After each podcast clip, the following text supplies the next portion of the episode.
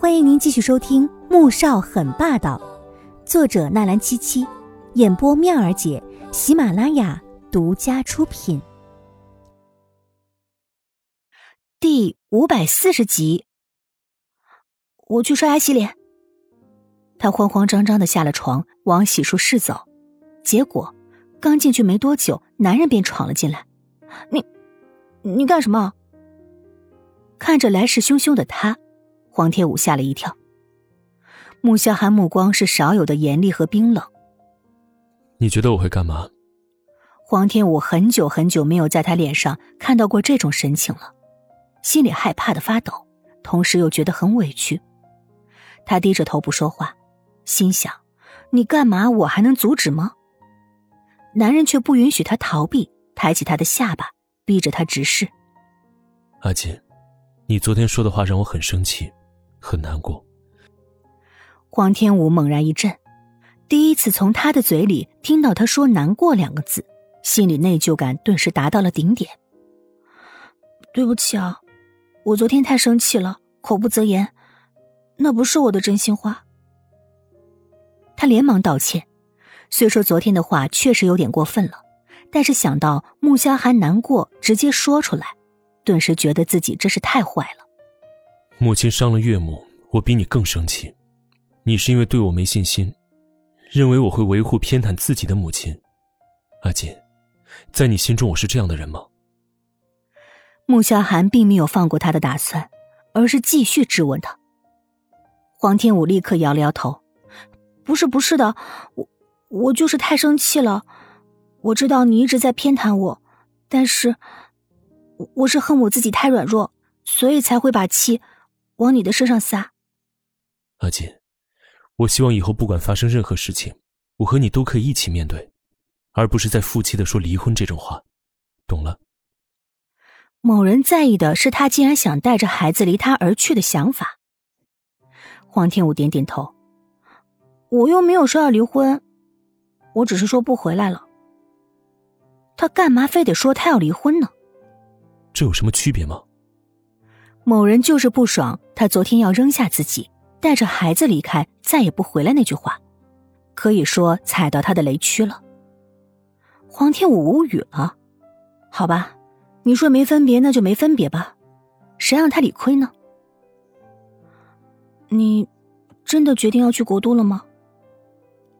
黄天武见他神色缓和了，不由得紧张的问：“我说过，不要怀疑我的话。”此时，某人的心情还是不爽，语气颇有些严肃。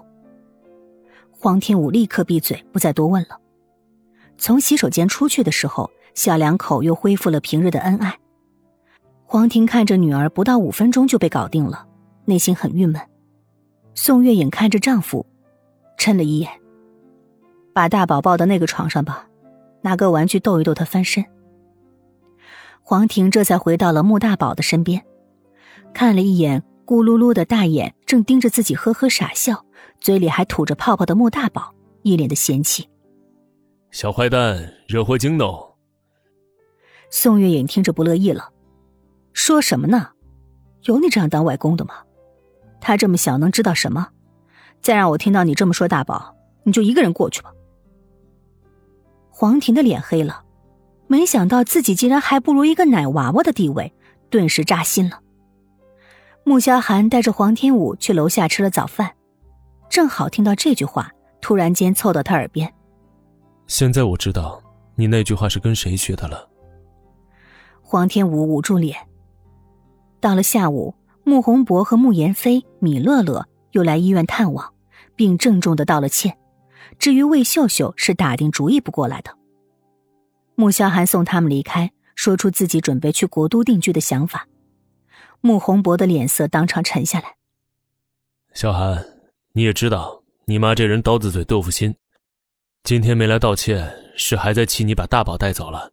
等过两天她想通了就会过来，你一定要这样对她吗？